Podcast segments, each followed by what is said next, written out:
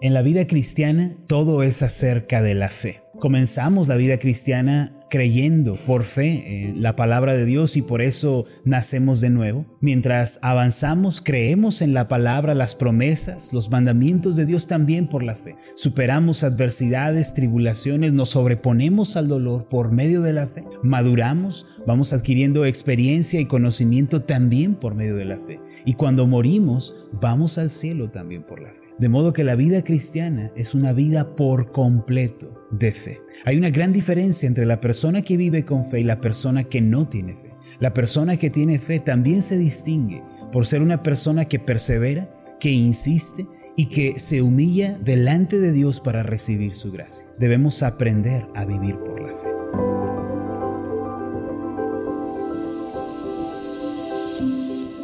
Estás escuchando Meditaciones Ascender con el pastor Marlon Corona.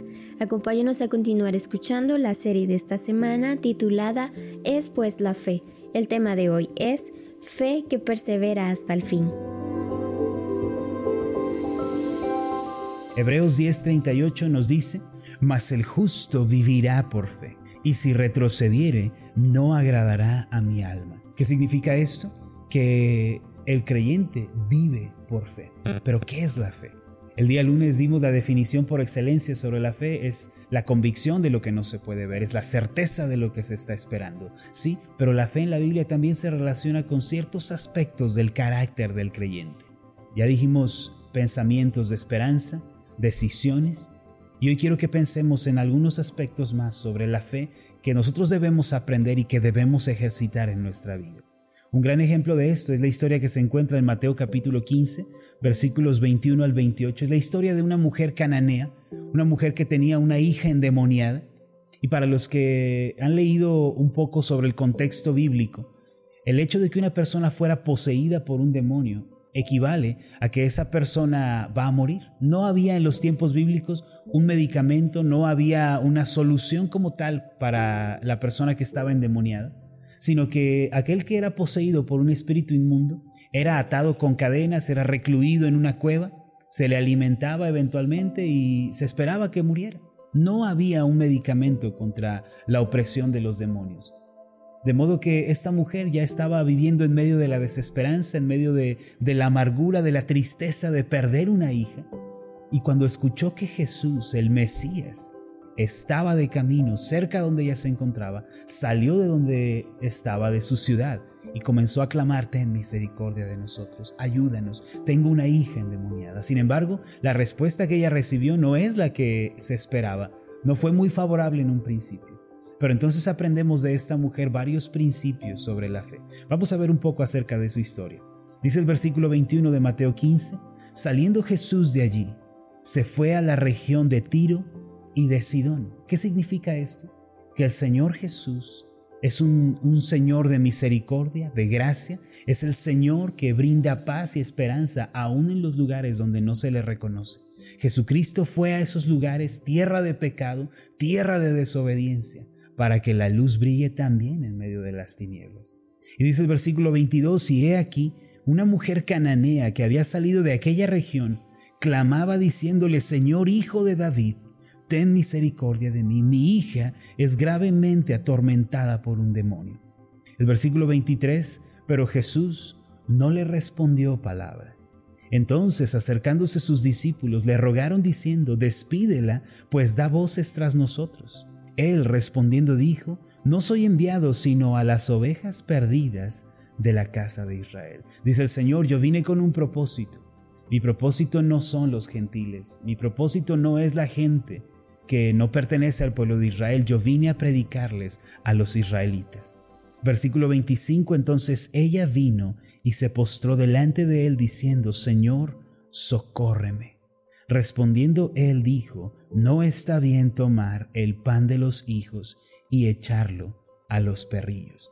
¿En cuántas ocasiones esta mujer directa o indirectamente había insistido. La primera vez se encuentra en el versículo 22. Esta mujer sale de donde estaba, viene ante Jesús y grita, ten compasión de nosotros, mi hija es atormentada por un demonio. La segunda vez en la que se le hace una petición al Señor Jesús y en esta ocasión es de una manera indirecta, es en el versículo 23, los discípulos se acercan a él, Señor, ya dile algo para que ya se vaya. Pero el Señor nuevamente no responde de, la manera en la que ellos esperan. Y la tercera vez es en el versículo 25 en donde dice que se acerca, vino, se postra ante él, estorba el camino de Jesús y le dice, Señor, socórreme, Señor, ayúdame, en tres ocasiones. Este número tres en la Biblia eh, lo hemos repetido en diversas ocasiones y siempre se relaciona con personas que tenían una petición con personas que estaban dispuestas a clamar hasta el fin. Por ejemplo, en el Salmo 55, en el versículo 16 en adelante, encontramos este principio de orar tres veces o pedir tres veces. Dice así, en cuanto a mí, a Dios clamaré y Jehová me salvará. Tarde y mañana y a mediodía oraré y clamaré y él oirá mi voz. Él redimirá en paz mi alma de la guerra contra mí, aunque contra mí haya muchos. Asimismo, en Daniel capítulo 6 se nos dice que este hombre clamaba a Dios tres veces al día. En el versículo 10 leemos lo siguiente, cuando Daniel supo que el edicto había sido firmado, entró en su casa y abiertas las ventanas de su cámara que daban hacia Jerusalén, se arrodillaba tres veces al día y oraba y daba gracias delante de su Dios como lo solía hacer antes. El número tres en la Biblia se relaciona con esa insistencia, ese clamor a Dios, esa petición al Señor insistente para recibir su ayuda.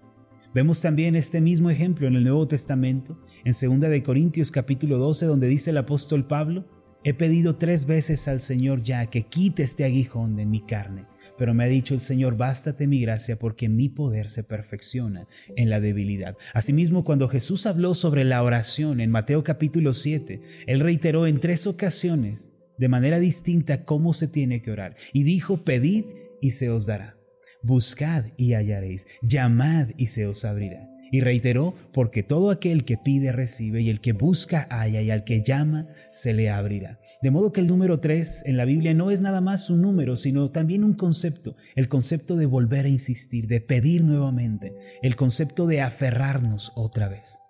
De esta mujer cananea que salió de la región de Tiro y de Sidón clamando misericordia, aprendemos que la fe se relaciona con la perseverancia, con volver a intentar. Sabe, muchas personas están dispuestas a seguir al Señor mientras todo marche bien, mientras todo vaya eh, en orden. Pero cuando las cosas no salen como se espera, cuando el fracaso aparece, cuando la frustración se manifiesta, son muchos los que abandonan. La fe del creyente debe distinguirse por ser perseverante. Debemos otra vez estar dispuestos a insistir. Yo le hago la pregunta, ¿está dispuesto a sobreponerse al fracaso y a las negativas de la vida, aun cuando las cosas no salgan como usted espera, por seguir a Jesús, está dispuesto a sobreponerse a la adversidad, está dispuesto a sobreponerse al fracaso por seguir a Jesús. La fe, hermano, se relaciona con la perseverancia. No siempre las cosas van a ser favorables, no siempre los vientos van a soplar en la dirección que queremos. A veces va a haber contrariedades. La fe se relaciona con la perseverancia. El Señor Jesús sabía lo que iba a hacer, pues Él es Dios y sabe todas las cosas. Esta mujer tenía que aprender el principio de la perseverancia. Salió de donde estaba clamando. Los discípulos del Señor incluso intercedieron por ella. Señor, ayúdala ya, despídela. Ya dile algo porque es molesto estarla escuchando. Y finalmente ella vino y se postró delante de Jesús, socórreme. Y aún allí el Señor le respondió con las siguientes palabras. En el versículo 26, Respondiendo él dijo, No está bien tomar el pan de los hijos y echarlo a los perrillos. ¿Qué significa esta expresión?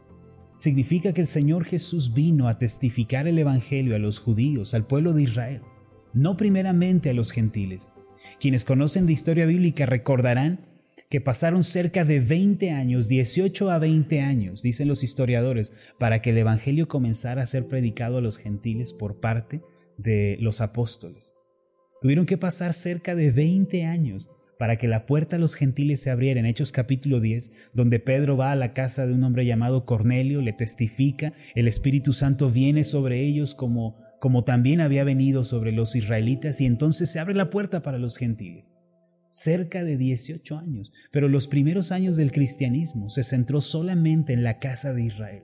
Jesucristo sabía esto y por eso le dice a la mujer, no está bien que yo tome el pan de los hijos y se lo entregue a los perrillos. En, el Evangelio de Lucas le dice a la mujer, deja que se sacien los hijos y no le quites el pan a ellos para dárselo a los perros. ¿Qué tipo de expresión es esta, Señor Jesús? ¿Qué es lo que le estás diciendo a esta mujer? La fe se relaciona con la perseverancia, pero también se relaciona con la humildad. Cuando decimos que el creyente tiene que vivir por fe, estamos diciendo que los hijos de Dios deben aprender también el principio de la humildad. Esta mujer, después de escuchar estas palabras, después de que se le tratara como a un perro, pudo haberse puesto de pie, secado las lágrimas, hacer sonar los talones en el piso y decir, ¿quién crees tú que soy yo, Señor Jesús? ¿Con quién crees que estás hablando? Alguien de entre nosotros quizá le pudo haber dicho al Señor, alto allí, a mí no me vas a humillar. En el mundo en el que estamos viviendo, un mundo de dignidad, de egoísmo, de orgullo, muchas personas no están dispuestas a humillarse delante de Dios, ¿verdad? Muchas personas en el caso de esta mujer se hubieran puesto de pie y hubieran dicho, bueno, ¿qué clase de persona crees que soy? Con permiso, nadie me va a tratar así. En el mundo de la dignidad, en el mundo del orgullo, no hay espacio para la humildad. Pero esta mujer reconoció su condición, reconoció que era pecadora también. Reconoció que no merecía la gracia de Dios, no se consideraba merecedora del favor de Dios. Nosotros, hermanos, para recibir de Dios una respuesta, tenemos que ponernos de acuerdo con la palabra de Dios. Tenemos que humillarnos delante de Él y reconocer que somos pecadores. Solo una persona que se reconoce a sí misma como pecadora puede permanecer postrada delante de Jesús aun cuando se le dice no está bien darle la comida de los hijos a los perros. Solo un hombre que se humilla puede permanecer allí de rodillas. Y fue lo que hizo esta mujer. Hermanos, somos pecadores. Somos pecadores. Eclesiastés 7:20 dice que no hay quien no peque. El apóstol Santiago dijo que todos ofendemos muchas veces. Pablo dijo que todos hemos pecado. La fe se relaciona con humillarnos delante de Dios, con despojarnos de nuestro pensamiento, de nuestra arrogancia y decir, Señor, necesito de ti. Esta mujer permaneció de rodillas y le dijo, Señor, yo, soy así. Ciertamente soy como un perro que come las migajas que caen de la mesa de su amo. Mire la respuesta de la mujer en el versículo 27. Y ella dijo, sí, Señor pero aún los perrillos comen de las migajas que caen de la mesa de sus amos. ¿Cuál es la respuesta de esta mujer, hermanos? ¿Qué está diciendo esta mujer? Sí, Señor, pero aún los perrillos comen de las migajas que caen de la mesa de sus amos. Quien está dispuesto a humillarse está dispuesto a recibir la gracia de Dios. La Biblia nos dice en el Salmo 51, 17 cuál es la clase de corazón que Dios espera de nosotros. Dice de esta forma, los sacrificios de Dios son el espíritu quebrantado. Al corazón contrito y humillado no despreciarás tú, oh Dios. Hermanos, la fe se relaciona con la humildad, con el despojarnos a nosotros mismos y el creer que la gracia de Dios puede venir sobre nosotros.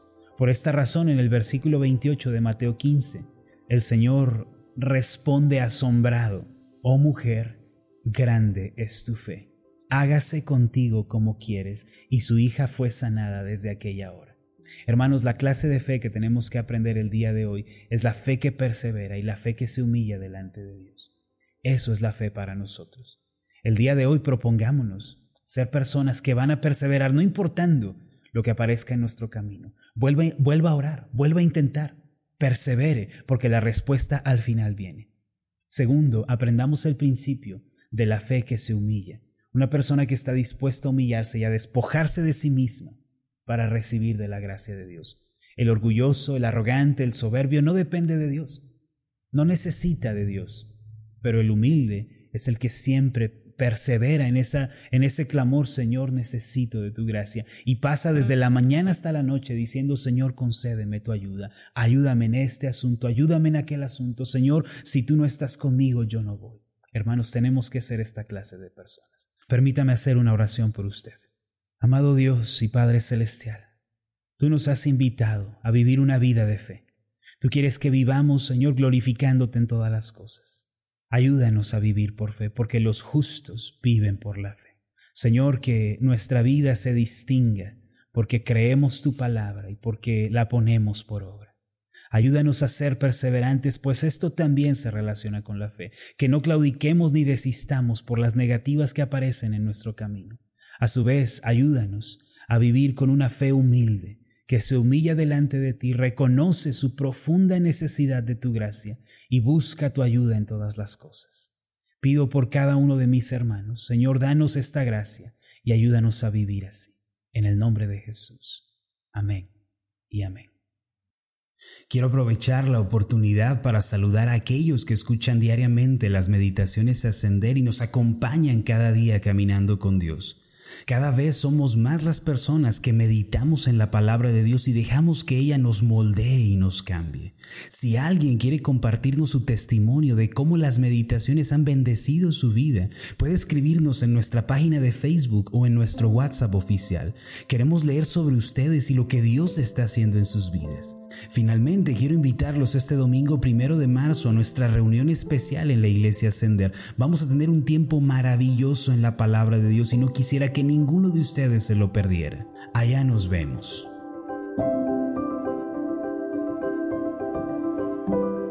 Hola, ¿qué tal? Mi nombre es Marlon Corona, soy el pastor de la iglesia Ascender en la ciudad de Zapopan, Jalisco, en México. Le agradezco mucho por haberme seguido con esta meditación. Mi oración siempre es que usted sea prosperado en todas las cosas y goce de una buena salud así como prospera en su alma. Le invito a que ore por las meditaciones ascender y le pregunte a Dios cómo puede usted ser de bendición para este ministerio. Las meditaciones ascender son impulsadas y apoyadas por nuestros oyentes. Reciba un fuerte abrazo, que Dios le bendiga.